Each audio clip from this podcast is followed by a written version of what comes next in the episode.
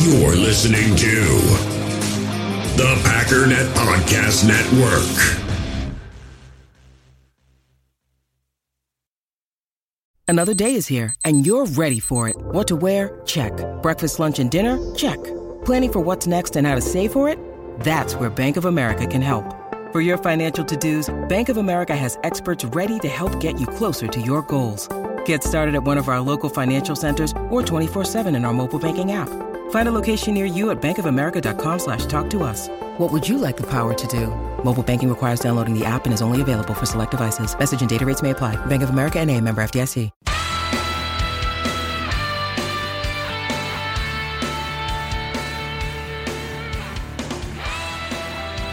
Ladies and gentlemen, welcome once again to the Packernet Podcast. I am your host and resident fanalist, as always, Ryan Schlip. Check us out online, packernet.com. Find me on Twitter, pack underscore daddy. Well, we've got a bit of a problem here today, and it's, I guess it's not a bad problem, it's a good problem. Football's back, and there's a lot of news. The problem that we're going to have is there are things that happen today and maybe I just got to get out of off-season mode because off-season it's like you got to take every little detail and turn it into this big thing. Um, and I got to switch into regular season mode where lots of stuff happens and I got to condense it down. But we have had our first actual training camp. I took detailed notes and I am ready and, and excited to go through every single note of that. How the players did, all of that. And um, prior to that, we had Gutekunst and LaFleur talking – for the first time in a long time, so I want to talk about that. I have notes on Gutekunst, I have notes on LaFleur, I have notes on every single position group for training camp, but then we had Aaron Rodgers come out and did not do what I said he was going to do, which is to kind of just, you know, not not necessarily brush it off, but try to move quickly through this. He took every question. Seemed like he took a lot of time. He wanted to take a lot of time. He wanted to answer all the questions. He wanted to be as open and transparent and thorough as he could possibly be, and he did exactly that. And so that is one of the best press conferences that has happened in Green Bay since I've been doing this podcast for sure. And um, then after that happened, and my jaw was on the floor, and I was all full of like chills and mixed feelings and confusion and excitement and sadness and all, all, the weird stuff that happened after that interview. Then Davante comes out and he's very open and transparent and gives us everything. It seems like part of this negotiation was um, no more coach speak.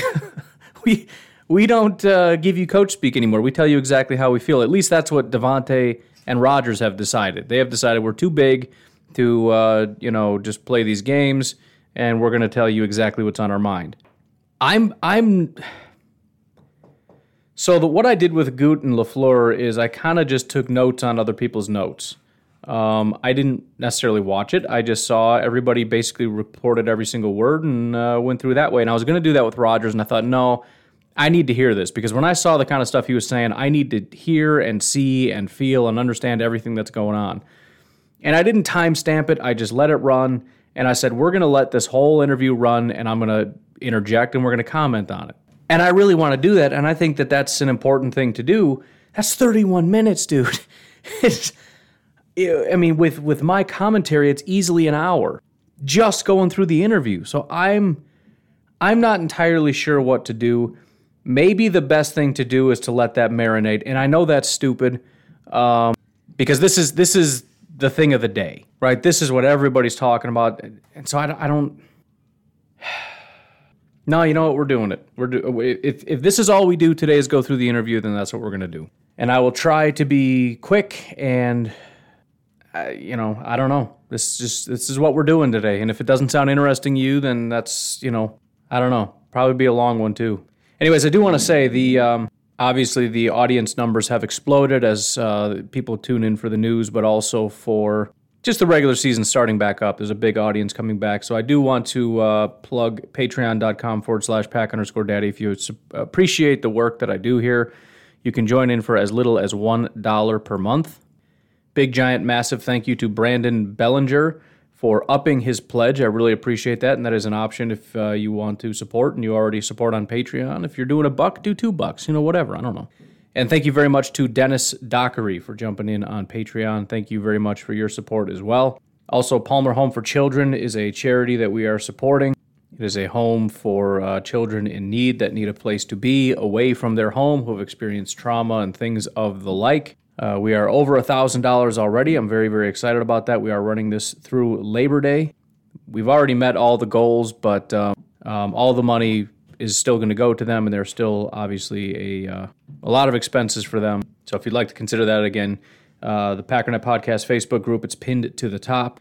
Uh, my Twitter, it's pinned to the top, or reach out to me directly, and uh, we'll figure out how to how to get the support where it needs to be. all right, I, I guess I guess here we go. In the hobby, it's not easy being a fan of ripping packs or repacks. We get all hyped up thinking we're going to get some high value Jordan Love card, but with zero transparency on available cards and hit rates, it's all just a shot in the dark. Until now, introducing slab packs from arenaclub.com, the only repack that provides real value, a complete view on all possible cards, and clear hit rates for each one. Now, when I buy slab packs on Arena Club, it finally feels like I know what I'm getting. And honestly, the best thing for me and my son is the fact that we're kind of novices into this. When I walk into a card shop with my son, and a card says it costs $40, kind of just taking his word for it that that's a good value. So I appreciate the transparency on grading, as well as just getting excited about seeing what you could potentially get. Right now, you can get 10% off your first purchase by going to arenaclub.com slash packdaddy. Wow, that's crazy offer. 10% off a $400 slab pack. That's 40 bucks right there. Anyways, that's arenaclub.com slash packdaddy for 10% off your first purchase. We all have smartphones, and we all know they're pretty amazing, but they also can be amazingly distracting, especially when we're around other people. So, US Cellular wants us to reset our relationship with our phones by putting down our phones for five. That's right, a company that sells phones wants us to put down our phones. And to see what we find, learn more at uscellular.com forward slash built for us.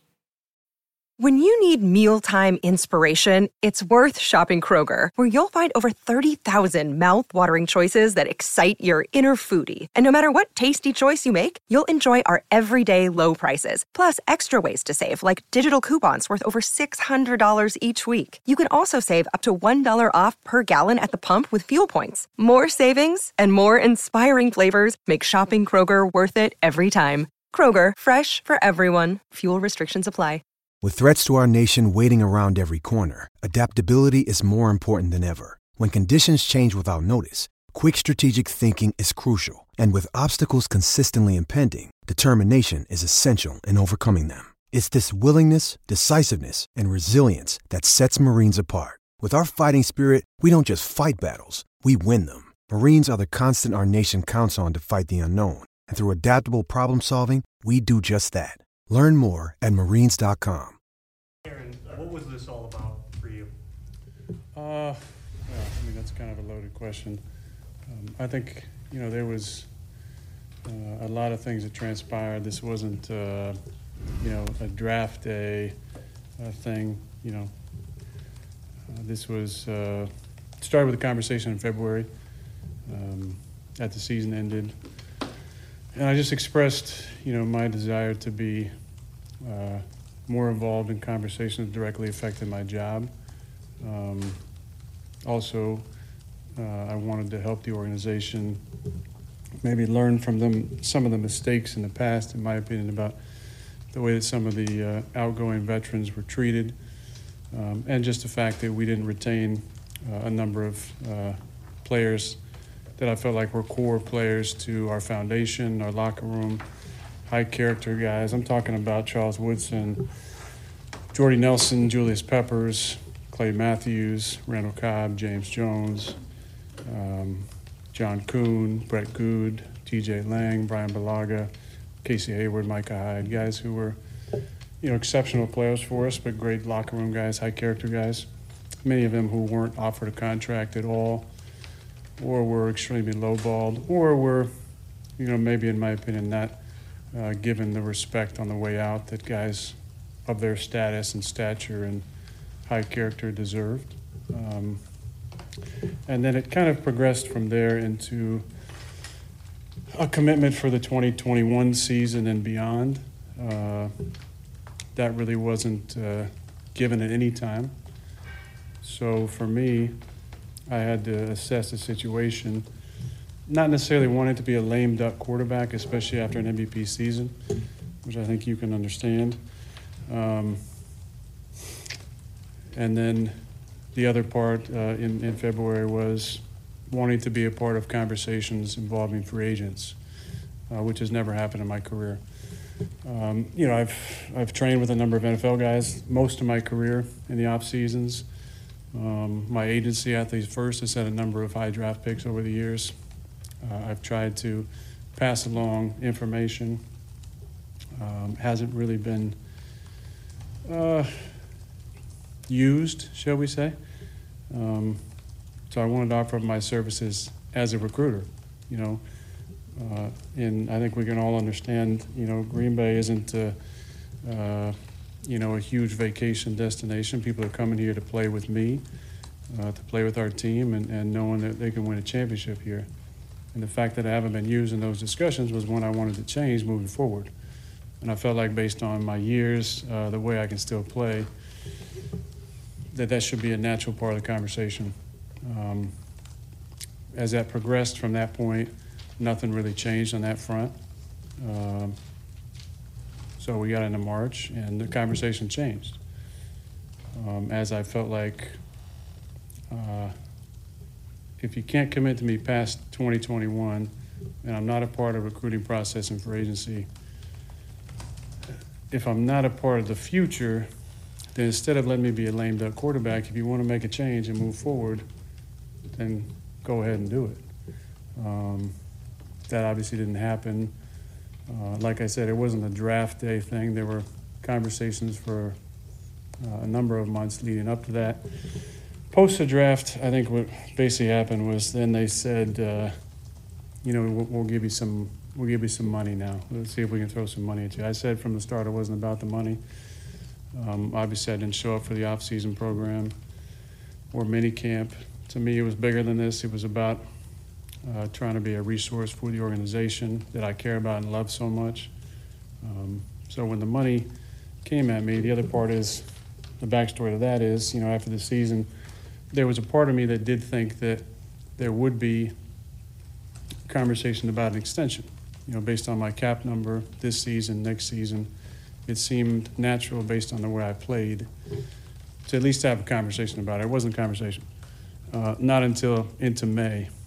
And that to me seemed like uh, an analogy that you guys understand. You guys have a fantastic year at work, you write some great stories. You go to your boss and say, I just had an incredible year. I think I deserve a pay raise or, uh, you know, some security. And the boss says, eh, let's just see how it goes. A couple months down the line, you get another job opportunity, you go back to your boss and say, hey, I got this amazing job opportunity. And say, whoa, whoa, whoa, whoa, whoa, no, no, no, we, we love you. We want you to we do want you to stick around. We, you know, we do, we do care about you. Just have the same uh, feeling, you know. And so, you know, I, I, said it wasn't about the money, and, and the way that felt, you know, kind of just doubled down on that. Uh, nothing really changed throughout the summer. Uh, there were some obviously some developments in the last week or so, but you know, I was really working on myself and my own mental state throughout the summer, and, and uh, at, at, various points deciding if I wanted to even keep playing. But uh, you know, the fire still burns, and I wanted to uh, I wanted to be on a football team, and um, we got some things figured out in the last few days, and I'm here. So Aaron Rodgers spent nearly six minutes laying this whole thing out. Um, so again, he really wanted. He talked a lot about how he really wanted to kind of keep this under wraps and not have a public fight, and, and I think the way we'll handle this is depending on how much we can cover here, we can probably skip a lot of the other questions. But he didn't want to have like a public display, a public fight. A, a, you know, it's it's all behind closed doors. We're working on it, right? As far as he's concerned, he didn't want the fans to know about any of this, right? Why why are you not telling me? I, I wish you didn't even know, right? But it seems like he really wants to get at least his side of the story out. We've heard Gutekunst and LaFleur, and again, they've even been kind of sheltered themselves. And there are quite a few seemingly conflicting reports from Green Bay and Aaron Rodgers. I, I don't really know what the situation is, but let's try to take this. I should have been taking notes, but I wasn't in order. So, number one, He says the first thing he talked about was helping the organization correct some of the issues that there have been. Now, a couple things. First of all, this is the one thing I've said. If there's something about this organization that I think is maybe a problem, and I don't exactly know how it works, and I don't know how other organizations operate, but I know that I heard from Mike McCarthy how he got let go, and I've told you this several times, and it really bothered me. And I was very angry at the time, and I was very ready for him to be gone, and I was I was celebrating basically when he got let go. Not to make it sound cold, I appreciate the guy, but I was so fed up with this team. I was so tired of hearing Mike McCarthy talk about, you know, this year we're going to rebuild this offense. This year we're going to innovate. This year we're going to change. And it's the same tired old offense. And you want to talk about wasting Aaron Rodgers. It was wasting Aaron Rodgers' time. And not just him, but all the other talent that came and went in that time span, including Randall Cobb, by the way. But even so, according to Mike McCarthy, and it sounds like this is accurate because it's the same thing that Aaron Rodgers is talking about here that a lot of other people have experienced. But according to Mike McCarthy, it was a, a few seconds, the conversation. Uh, Mark Murphy sent somebody to go get uh, Mike. He said, Hey, uh, Mark wants to see you. So he went upstairs, probably knowing exactly what was going to happen. Not sure if he even had time to sit down. Mark essentially said, uh, We're going to go in a different direction. And that was the whole meeting. And again, I'm sure there were other words or things, uh, you know, said, and maybe at that moment it's hard to give a whole spiel about how much you know you mean and but you got to make an effort, man, uncomfortable or not. That's that's that's crazy, and it sounds like several other players have gone that way. Um, I've I've talked a lot about how I agree a lot with what the Packers do and how they do it. Uh, even Aaron Rodgers goes on to say it's you know it's I understand it's hard to argue with an organization that's had as much success as it's had. There is a way that they do business, and that's the way that they do business. And I do think it's a very cold and calculating approach, but I think it's the cold that's that's problematic. And there are certain things Aaron Rodgers wants that I think maybe I understand where the organization is coming from, but even if you choose not to do it, there's a way to go about doing it. Even if you listen to Aaron Rodgers, there's a way to hear him and say I don't agree that isn't just straight up disregarding him and, and, casting him off like he's some scrub. And I don't want to go too far in the other direction now and start trashing the organization as being this, that, or the other, because I don't exactly know what happened. But I will say that I, I get a distinct hint of pride. And I think Rodgers has it too, and that's probably where a lot of this conflict comes from. But I think there is a, a part of Brian Gutekunst and Mark Murphy that sees Aaron Rodgers come up to them and say, I would like to help you you know, is even the way he phrased it. I want to help you guys fix some of the mistakes you're making. Who do you think you are? You know what I mean? Like that kind of an attitude. And I can understand that. If I ran a business and one of my employees is like, look, man, I've been here for a while. Why don't you let me help you fix this because you don't know what you're doing? All right, you guys are kind of making some mistakes. Why don't you let me run some stuff? You don't even have to pay me more. I'll, I'll just help you because you suck. Get out of my office. How about that? I want you, why don't you let me uh, figure out how to get some free agents in here? Get out. Now, again, th- that's not officially my take. I'm just saying, I think that that's a thing. And part of me understands it because, you know, again, this is the culture. This is, and it's, it's bred deep, not just Green Bay. This is NFL culture. And Brian Gutekunst has been brainwashed in this system. And I use brainwashed because it has a negative connotation, but he's been brainwashed in this. This is the way you do business. And I do think he's very good at his job. I do. And I think Aaron Rodgers thinks he is too. I just think that they don't get along. And I think that Aaron Rodgers doesn't feel respected. And it's probably because he's not. I think Brian Gutekunst respects him as a football player, and that's it. And the idea that Aaron Rodgers thinks that he can do Brian Gutekunst's job, I think, makes him upset. And I do think that there's a level of animosity there. I do think Brian Gutekunst maybe and Mark Murphy maybe. Again, I don't want to go too far in the other direction. I think maybe there is a level of arrogance to say, you know, how dare you even suggest such a thing? Possibly. But again, the one thing that I've consistently said that I, I don't like are the reports of treating people badly. Um, for a lot of reasons. I mean, you know, they put on a big show about treating people right. You know, I mean, as far as putting up statues for Ted and doing all this stuff, and they they talk a big game. Even uh, I don't know if it was at the Gutekunst press conference today, which would mean it's in my notes, and we will talk about it probably tomorrow or maybe today, because I might just run with what we got here. Or what? But he, he said that there is a misconception, basically, that we don't treat our players well, and that couldn't be further from the truth. And, and I do think it depends what you mean, right? I mean, for example, I think Brian Gutekunst and Ted Thompson and Ron Wolf and those guys felt that they tra- treated the Packers really well, their players really well, because they're a team that prioritized their guys. And they did. They've always done that. We drafted you, we picked you, we're going to invest in you, we're going to trust in you, we're going to coach you, we're going to bring you up right, and we're going to pay you, and we're going to pay you well. And that's why they didn't lose guys. I know Davante's lingering. I still have confidence in that.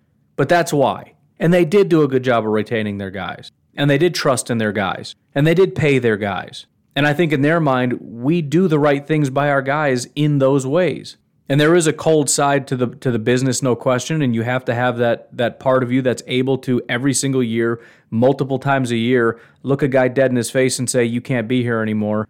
Pack your stuff." And some of these guys, their their entire livelihood hinges on your decision, and your decision was to just walk up to them, say, "Pack up your stuff, go back to your family, and tell them I don't know what we're gonna do." And that's tough, but if that's an issue that needs to get cleaned up, and I don't care if this is a guy who's been on the team for five, you know, if we're talking about Clay Matthews, or if we're talking about Dolegala or whatever the quarterback's name was that we let go, you, you treat him with respect as a human being, but especially the guys like Clay there needs to be a a, a, a real heart to heart. And I, and, and listen, if it's me, and, and let's say we're talking about Mike McCarthy. First of all, I'm going to meet you in person. Second of all, it's not just going to be me. I'm going to grab some guys. I'm going to grab Gutekunst. I'm going to grab a bunch of other guys, you know, whoever else I think needs to be there. I'm going to go find you in person, and I'm going to say, hey, let's go have a let's go have a chat. And we're going to have, and if it looks, and if, and if he's mad and wants to get up and storm out, that's fine. But I, I want to talk to you and I want to tell you how much I appreciate everything you've done. And I want you to know that I, I wanted so desperately for this season to go well so that I could give you this big extension for however many years. But you know this just isn't working, man. And I'm going to do everything I can to support you and and you know talk to other people if they're looking for coaches. Man, if there's any way we can you know find some work for you down the road, we're we're going to try to do that and support you and and your family and and all that stuff. But at this particular point in time, we just can't.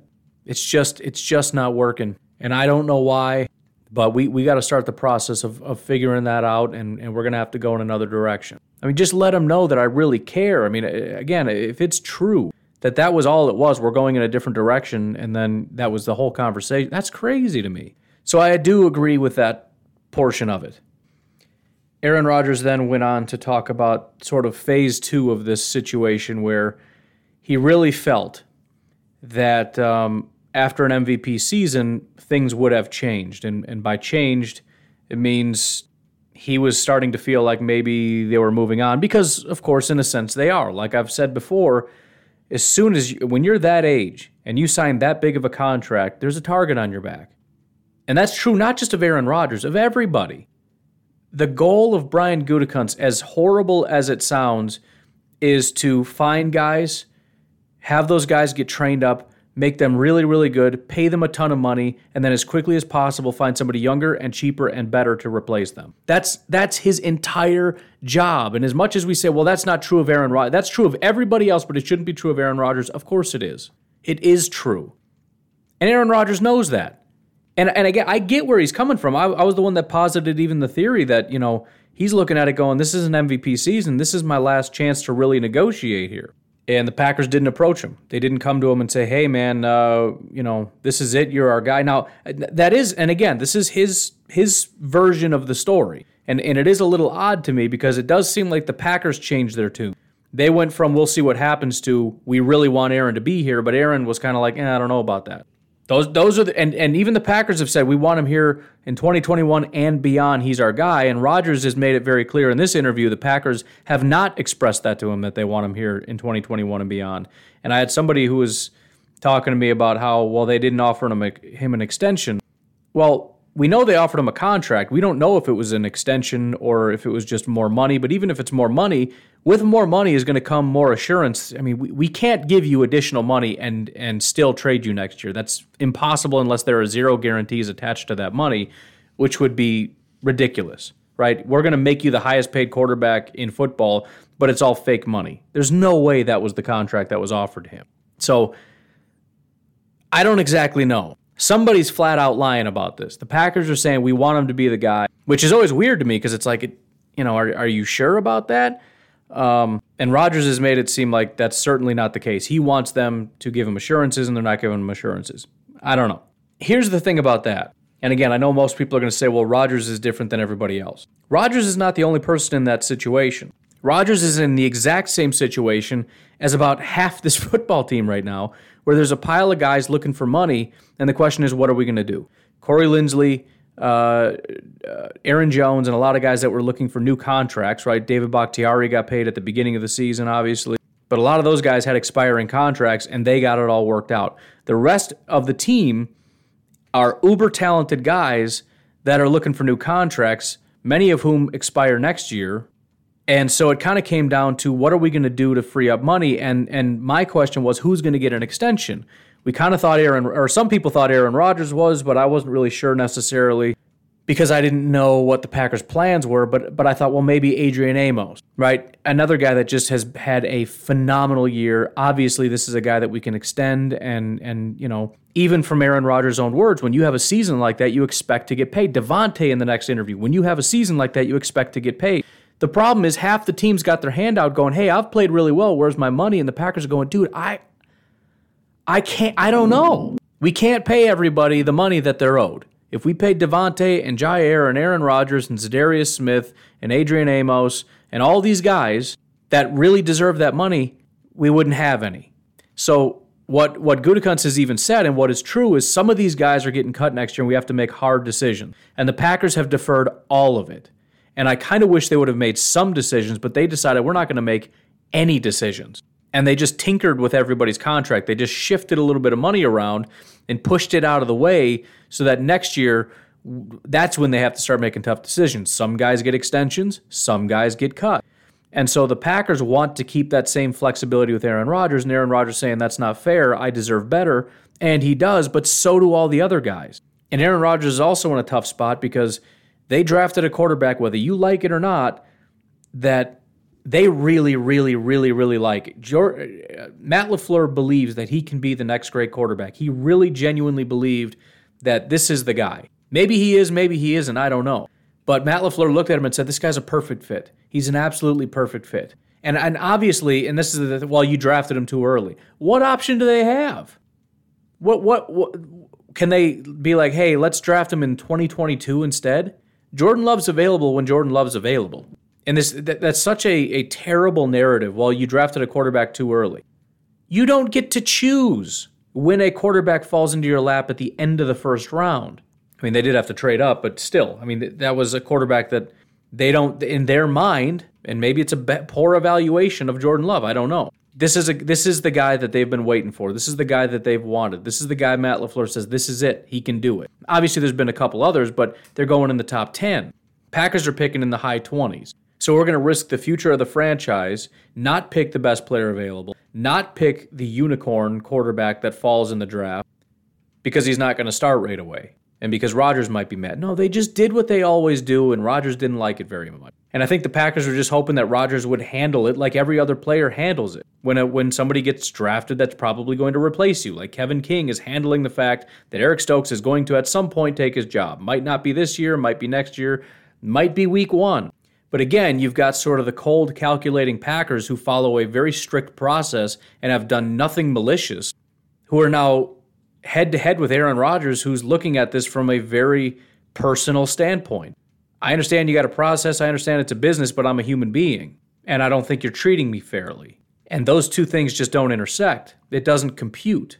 It's not about fair, it's a process. We're following a process. And, and the Packers are probably even looking at Rodgers like, dude, you're you're reading too much into this. We're not 100% getting rid of you. We just haven't made decisions on who stays and who's go. And even Rodgers, you know, he's looking at it like, well, I, you know, he just doesn't want to have to be that he feels he feels, and again, a lot of fans probably feel this way too. He shouldn't have to go through what Za'Darius and Amos are going through, and Preston is going through, and Aaron Jones went through, and a lot of guys who are in their final years hoping that they get re-signed, but know that they might not. He's saying I shouldn't have to go through that. I was MVP. I should just get an automatic extension, despite the fact that I, you know, unlike a lot of these other guys, you know he's done in a couple years. It's not like a 26 year old guy. So we're, we're talking about he wants an extension to the point where I don't know if Jordan Love ever takes a snap. So we might be getting rid of that pick for maybe two more years of Aaron Rodgers.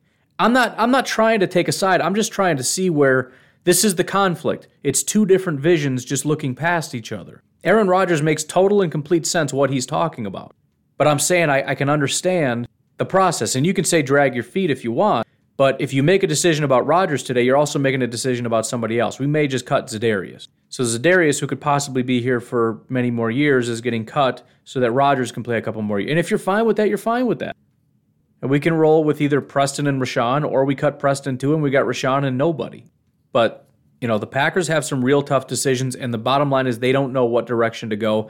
And I think they're well, it's it's twofold it's not just that they don't know what direction to go they don't want to have to cut anybody because this is this is the ultimate all-in year and they just want everybody back they want the band back together and they just want peace and harmony and let's just go all in and, and a lot of these guys are looking at it going yeah but it looks like you're going to get rid of me next year and it's like look i don't know what we're doing next year but this is what all in looks like we do everything we can now and then next year a lot of you guys are getting fired that's what All In is. And all the fans have been screaming about All In this whole time. This is what you asked for, so don't you dare complain about it. When all these guys start getting cut, don't start talking about, you know, the front office failed. No, they just went all in and they they spent tomorrow's money today. So again, I get what Rodgers is saying. And he has a right to say, look, I deserve better, I want better, and I'm not gonna play here if you're just gonna, you know, mess me around like this. And the Packers may, you know, they they could have budged if they chose to. They could have said, you know what, um, we're just to have to make this decision. We got to work it out with Rodgers. And again, I don't know what the details were that that he was. I'm sure it's not as though he would have just taken anything. There were other details. He says it's not about money, but obviously there's something that he there are there's criteria.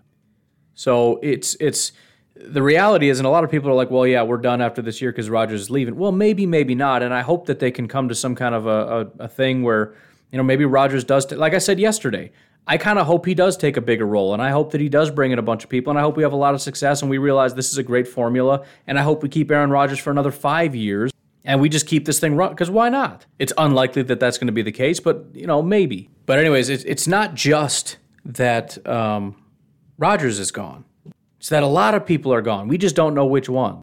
It's the nature of the, of, of the business and and I don't mean that to sound like well it's it's the, just the nature of this cold entity that where they just want to axe people. They literally don't have enough money, and the reason they don't have enough money is because they paid their guys really well to be here. And there's a lot of really good football players, and they can't all stay. So they deferred it. They said next year we're screwed, but this year all in.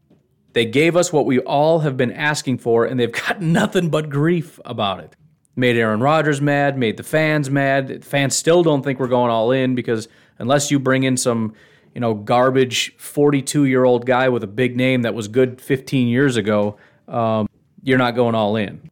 So, but again, I, I, get what he's saying. I do think that that is probably the problem. I, I think I, I think we tend to demonize a little quickly, and that's not to say the Packers maybe didn't do this wrong or the wrong way or whatever but we, we, we attribute malice to something that isn't malicious. It's not they're doing this because they hate him. They're stuck. They're stuck in a tough spot. They gave no extensions. Maybe they I, somebody's gonna. I just one of the oh so also got an extension. From what I remember, any as far as any big contracts, everybody's contract just got tinkered with. Za'Darius got tinkered with. Preston got tinkered with. A lot of void years. A lot of stuff to just push money out, but it was all in an attempt to not commit to anybody long term because we don't know exactly what's going to happen with that, and um, just just give it one last ride. And that's what we're experiencing. So, like I said, we we got to just kind of enjoy it. I don't know who's staying and who's going. I hope that this doesn't sow con- additional disc. And listen, I think eh, I'll be. I I know it doesn't sound like it. I'm probably. 75% on board with Rodgers and what he's saying. I do want him more involved. I do think the Packers need to fix the way that they interact with their players and the communication that they have, especially in sensitive times like letting guys go. Now, he also did mention about letting guys go. Couple points on that. Number one, and, and I, I kind of talked to somebody about this yesterday, which seems a little conflicting. Somebody was mad saying, why didn't they offer Randall Cobb a contract? He was willing to come back for like the veteran minimum. In other words, why don't you just offer them something?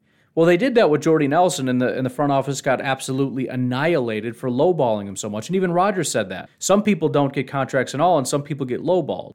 Well, wait a minute, you you can't get mad at both things. If the point is we can't keep you here for this much money, we can do one of two things. We can lowball you and say take it or leave it, or we can just not insult you and just let you walk. But you can't be insulted by both things. So that's unfair. As far as the front office probably getting it wrong a few times, and, and I think that's all, you know, if you look at Charles Woodson, he was willing to take a pay cut and he still played really well. I don't know the details. I don't know how much cap we had. I don't know any of that stuff. Um, but that could be considered a miss. But that that isn't again, it's not about malice. It's about maybe they just did it a year too early. And the Packers have always said and, and have been a team that is ready to cut a guy a year too early rather than a year too late. And and what somebody else brought up which I think is a, a very fair question and a very good question, is you know looking at if if a guy like Ted Thompson didn't have that kind of philosophy, you might not be standing here today because at some point they looked at Brett Favre and they said, "You're a Hall of Famer. You deserve all the accolades and all the respect. You are probably the biggest figure player in franchise history, opposite, aside from maybe Bart Starr. Maybe he was due all the, of course, he was due a lot more respect than Aaron Rodgers was. Aaron Rodgers was a nobody. But it was because of that cold and calculating process that Ted Thompson said, you know what? What we do here, we look for the young guys and we try to develop the young guys and we try to give them a shot. And we're going to give this young guy a shot. And Rodgers said, look, it was a different situation. Well, it was, but it wasn't. It was, but it wasn't. Rod, you know, he, he was talking about retirement. He was talking about all this stuff, which, by the way, Rodgers is too. But at the end of the day, it still comes down to that particular process, and that is fair because everything has two sides. We can look at it and say you're you're an absolute monster for letting Julius Peppers go, but at the end of the day, you got to remember when Julius Peppers leaves, somebody fills that spot. There's a young guy who's trying to fight his way up, who's trying to make a name, who's trying to do something in the in the NFL. They're giving that guy a shot, and maybe they're wrong. I don't know. But that's the NFL. It's about finding younger guys and bringing them up and replacing these guys because guess what? Football players don't play into their 60s. It's a game of replacements. So you know, I don't. I don't. I, I guess how do you? What do you even do about that? Because first of all, you can't afford it because as guys get older, they get more expensive. So even if you're talking about giving them lessened um, contracts, you got to understand. Even look at a guy like Randall. We're only paying him five million. Only. Do you understand the vast majority of the team makes a lot less than $5 million? Vast majority. He's still going to be technically one of the highest paid guys on this team at $5 million per year. So when I say they're giving younger guys a shot, less expensive guys a shot, I mean less expensive, not discounted but still extremely highly paid. So so again, what is the process here? You you can't cut like Corey Linsley, shouldn't have let him go. I agree, and I think in, in, in a perfect world, the Packers would agree. If there was no salary cap and there were no roster limits, Corey Linsley would still be here. But there is a salary cap, and there are roster limits. And so, you know, we can look back at a pile of guys and say, you've been disrespectful, you'll cut all these guys. Should they still be here today? Again, I've already conceded that the way you let them go matters. And I will also obviously concede that the Packers have messed up some of the evaluation. Micah Hyde is probably the biggest one. And, and, even at the time, I was mad that they got rid of him because I thought he was underutilized. I thought he was always under. The Packers never appreciated him. He was always better than basically most of the secondary, and they hardly ever played him, and then they got rid of him. And of course, he went on to dominate and still is a very good football player, and that was silly. But that's not what we're talking about. It's the idea that if if you're a veteran and you're good and you're good for the locker room, you should stay. It sounds nice, but there there has to be something more concrete than that. And and and, and maybe I think there is something here. I think there does need to be something a little less cold and calculating. You know, maybe, you know, especially if you're being silly and say, you know, if, if we move on from Josh or uh, Corey Linsley because he's really expensive and he's going to cost a ton of money, and then we draft a guy in the second round who we really think can be the guy. Plus, we've got Elgton and we got a bunch of guys waiting in the wings. Okay, you can kind of see that. But you know, for example, if we get rid of a guy like Randall Cobb, you know, we get rid of Cobb and Nelson basically within five seconds of each other because we've got who waiting in the wings. You know, I mean, I mean, at some level, you got to be realistic. Do we have a second round pick waiting that we think can take over? Do we even have like an Amari Rodgers that we think can be the guy? A guy that we've watched for a year or two years, that we, we, we've seen the development, we think, you know what, he can take the mantle. If you don't have it, maybe let's wait. And again, you know, there's so there's so many so much nuance and so much here. I, I can't I don't remember the details of, of every free agent and every person we had, every rookie that we drafted. But I do think that there's probably something here. And this is why dialogue is important and why I think Aaron Rodgers should be somewhat involved in these things, which brings me to free agency. I agree almost entirely, but I, I as he was talking, I tried to think logistically how this works with Aaron Rodgers being more involved, not just in free. I mean, free. Let, let me break it down into free agency. Aaron Rodgers should be involved in. Period. Period. End of end of discussion. But I want to start before we get into that. Personnel moves. He was upset about getting rid of Kumerow, who he said was the second best guy in camp, and, and a few other guys. Logistically, I have a problem with it. In theory, I don't. Um, at least asking him, like, tell me what you think of the guy. Like, if you've got a guy like Kumerow and it's like, this guy is really coming on, he's really getting it. He's, you know, maybe the NFL or the coaching evaluation is that he just doesn't quite have what I need. But Rodgers is saying, I trust the guy, I rely on the guy. Everybody loves him. He's perfect for our locker room. He's perfect for our culture. Find somebody else. It's not like we saved a bunch of money getting rid of Kumerow. You know, get rid of a guy like Equanimeous. And I, I hate to even say that. I don't mean to even put his name out there. I wish the best for all these guys and everything, but I'm just saying, you know, or, or Malik Taylor or whatever. And it's not that I want them gone, I don't, but if Rodgers is saying that he means that much to me, he means that much to the locker room, and I believe in him that much, I think we can forfeit one other guy. I mean, come on, what is Malik Taylor going to be Davante someday? He's not. He might become a, a, role player, and we might really like him, and maybe he can do a little of this or that or the other thing or whatever.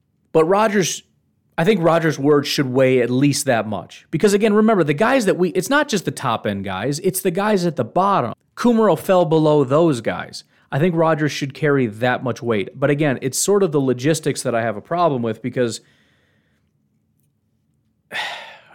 I just I don't know. You got to remember th- these things take months, months and months and months and months of evaluation, having meetings. Gutekunst, LaFleur, all these guys talking, meeting, talking, meeting, uh, talking about you know depth and how good they're developing, how important they are, the different roles, and do we have each guy to fill these roles? And there's so much that goes into it. If you talk about days and weeks and months of all these things, and then you after you finally find like think how hard it is to do a 53 if you haven't done one try to do one. Just doing one just real quick is hard. But then imagine doing it to the in-depth level that they do it looking at the scheme looking at the injury history the contracts the long term uh, getting russ ball involved and all this work that goes into it. And then you bring rodgers in and he's like nah, i like that guy better than that guy. I mean it's it, that's great and all but it's like dude you understand? Like now we got to rehash this whole thing now we got to like basically start this whole process all over again. Not just you know from the standpoint of us reshuffling this, but talking to Rodgers and trying to negotiate with Rodgers and getting him to understand how we came to this point. It's not easy. That's a lot. And, and, and again, I'm not I'm not trying to make lame excuses, and I do think this is something that they should try to overcome as a hurdle. But it's it's a problem, and, and a lot of people say, well, why don't you just have them involved in all of it from the start? I don't think you can do that. I really don't. I don't think you can have him in meetings where you're talking about getting rid of guys, especially if there's, you know, you're going to be talking about Rodgers a little bit. You just you can't bring it up because he's in the room or what? It's just I just I don't see that as, as viable. I don't see that as something you can do. The players have to be separated from the process of deciding who plays, who stays, who goes. And again, if you just bring him in at the end, he doesn't have any of the backstory. He doesn't have any of the because it's not just a matter of how good you are at football. There's other things at play. So I would like them to try to figure something out even if you know let's just go back to the Kumerow example and I know we've made a big joke about that how silly it is but but I think it's I think it's actually a good example because again it wouldn't have cost the Packers that much to just keep him instead of of the next lowest guy on the on the roster. Let's just say he went to Rodgers and said give me your input on these guys right? I, I don't know exactly how but let's just say there's a pile of wide receivers you know you got your locks and then we got these guys. We're having a hard time. We're trying to get through what you think we should do give me your input on these guys. And he gives just a glowing review of Kumerow and, and you know varying degrees of other things.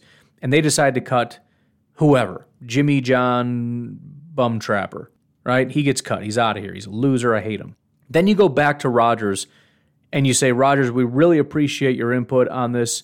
Um, we were pretty convinced on cutting Kumerow, but based on the information you provided us, um, we decided that he was a great fit for this organization, and we really just again wanted to let you know um, how much we appreciate it, and let you know that uh, you know whatever that that is essentially what we're saying. We're 41 minutes into this. I can't believe this. We have not taken a commercial break. Well, we probably have. I'll probably just slide it in there, or not. I don't know. I don't know what to do, man.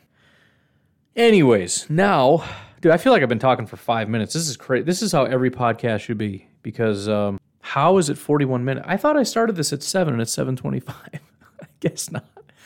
I'm lost in the I'm a lost puppy in the world. Um all right, free agency though. Zero. And I, you know, maybe I'm missing something. Zero excuse for not having him involved. The only thing I can think is the Packers, like all organizations, but especially the Packers, are hyper top secret. Knock it off. In this regard, knock it off. When Rodgers started talking about, and, and this is a part where I'm I'm borderline getting teared up, how much he loves this organization and how he just wants to be used as an asset to help the team. And I swear I almost wanted to reach through the screen, hug Rodgers, find Gute, and just kick him right in the jaw.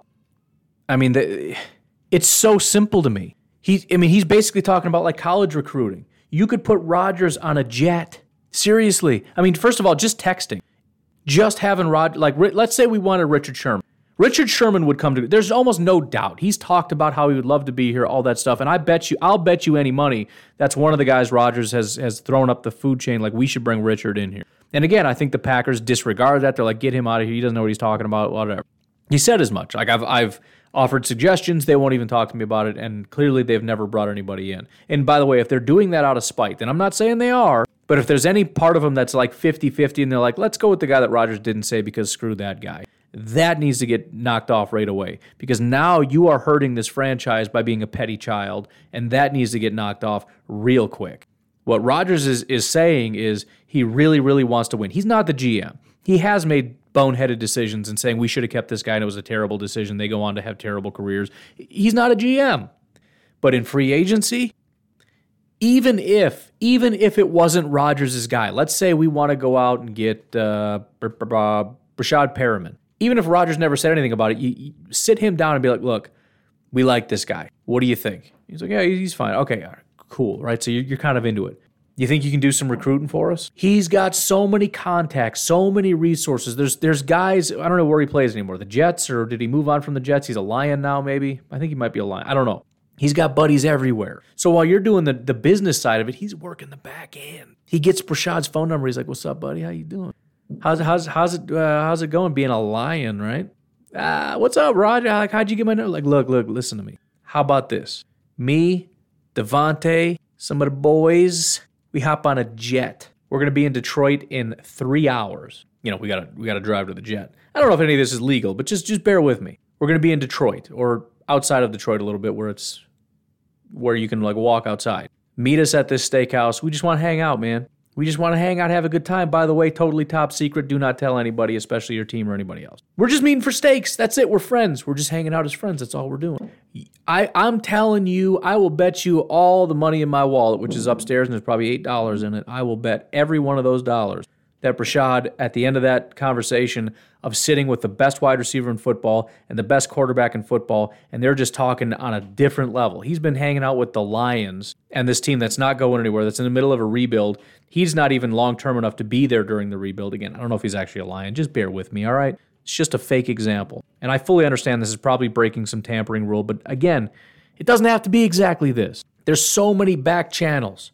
These football players, they all hang out, they all know each other, they understand things. They, he understands how to talk as a player, not just like two GMs throwing players around like bargaining pieces.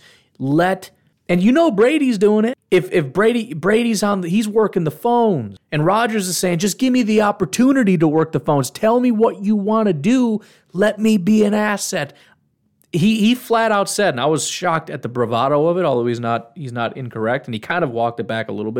He flat out said, "People don't come here to hang out. They come here to play with me." And he goes on to say, "And and you know the Packers, who are a good organization." No, he he said what he meant. and He meant what he said. They're coming here because I'm here, because I'm an MVP, because I'm a freak, and they know with me they got a shot. And he's right. Use it. We have an, a completely unfair advantage, and we should be using it to our full you know, advantage. A hundred percent. A 100%. I don't care who it is. And yes, by the way, if Rodgers has some input, you should listen. And you don't, and even Rodgers said, I don't expect you to just say yes to everything I say. But I, you know, it shouldn't be as much as like he sends you a text message and you don't respond or we'll look into it. If Rodgers sends, if I'm the GM and Rodgers, he calls me up and he's like, hey, uh, I had a couple thoughts about some free agents. I wanted to run them past you. Guess what I'm doing? I'm clearing out a spot in my calendar and I'm going to try to bump it up. I'm, I'm going to demonstrate to him that I want to hear that because guess what I do? And, and again, I do think, and this, I'm not saying it's just Gutekunst. I think this is a league wide thing. Go, go see what happens when um, Cam Newton sends Bill Belichick a text message like, I want to talk to you about some free agents, he will kick him off the team for even texting him. Are you out of your mind? But look, it's he's not, he's not wrong. He's a smart guy, but it's also it's not just that he's smart because again, Brian Gutekunst is a better GM, and if you disagree with that, then that's where we disagree. But he is a 17 year veteran. He does know some stuff. He understands what his strengths and his weaknesses are. But again, the biggest thing for me is what he said about essentially being a recruiter. If you want a guy, the best way to do it isn't necessarily to just talk to the GM. I mean, if it's a trade, that's that's maybe your only avenue. I get that. But look at Randall Cobb. I talked a little bit yesterday about, you know, why Randall Cobb when there's other bigger needs. Well, it's fair, and there are probably other guys that can come here that can make a bigger impact. How many of those guys are going to take a pay cut? You know why he took a pay cut? There's one reason he took a pay cut, and it's not Brian Gutekunst, it's Aaron Rodgers. I mean, okay, it's it's let's say it's 50% because he believes he can win a Super Bowl here and, and 50% Aaron Rodgers. But I, I, would say it's even heavier in the favor of Aaron Rodgers because he could, he could have gone and taken a pay cut with Tampa. And if they don't want him, fine. Uh, there's a lot of contenders. That uh, Buffalo, they've got a real good receiver. You think they couldn't use Randall Cobb for five million bucks? So I mean, it, it's kind of unfortunate that this is likely the last year and that they didn't necessarily learn from this, and and we couldn't have been doing this all along. And I, I do think we've done a decent job with free. I mean, we, you know, again, Charles Woodson came here, Julius Peppers came here. We, we had a good amount of guys that came because we are a championship team and all that stuff, and they chose to. Um, but it, I do think it could have been better, and I do think a lot of it was pride. And and, and again, I don't want to just throw that out there because I don't actually know it, but I do tend to think that's the thing. I, I think in their mind, which is again true of most organizations Rodgers, in a sense, crossed a line when he came into their world and said, I want to tell you what we should be doing. I want to give you advice on who to pick up. I want to tell you, you know, I want to be consulted based on draft picks, which, by the way, I think he should be a part of that process. Just like, I'm, but again, I was surprised how little apparently coaches are even involved in that. I thought that was stupid. You talk to GMs, and, and Brian Gutekunst is very adamant about this as well. Again, and this is where sort of that arrogance kind of comes from, or at least where I pick up on him maybe being a little bit arrogant. When you ask him about how much input the coaches have, he quickly dismisses that. He's like, well, you know, we, we talk to them beforehand and get an understanding of what they're trying to do, but um, you know, it's basically we talk to them. We're like, yeah, so this is your plan. Got it, got it, good. I'm gonna go get you something now. It's kind of like if you went to a restaurant and rather than letting the person pick, you kind of get to know them for a few minutes and then you go cook them something.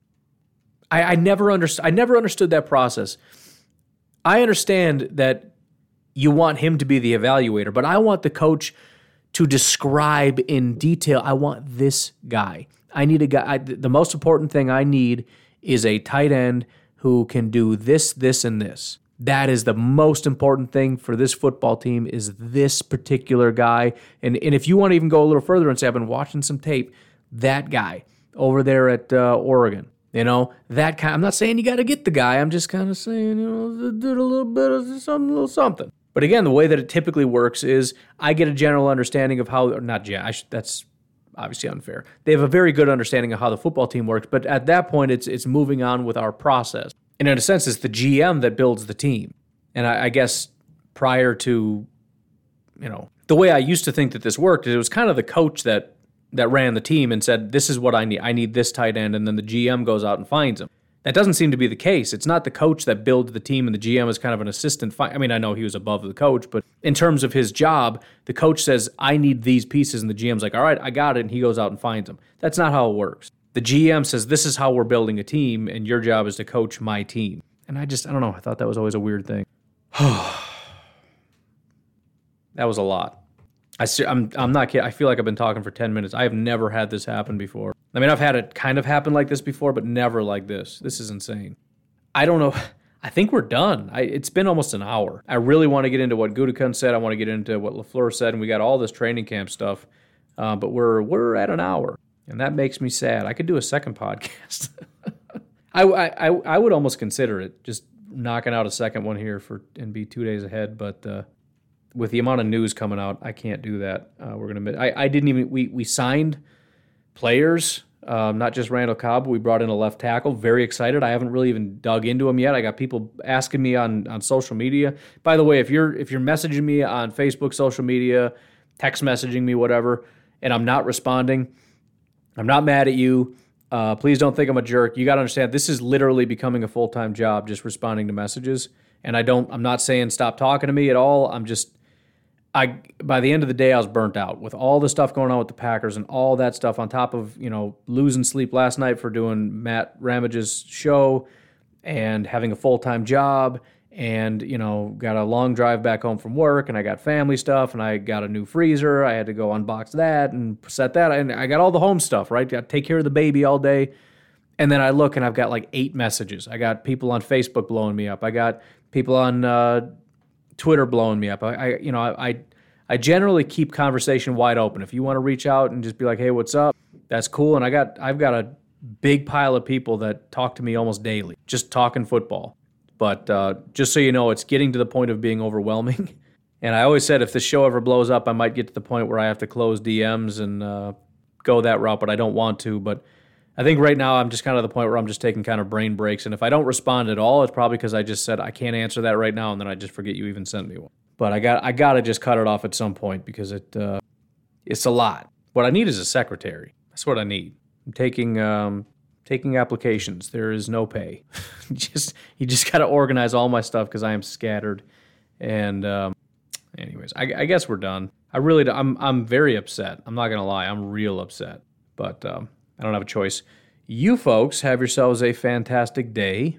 I will talk to you with lots and lots of information tomorrow. Have a good one. Bye bye.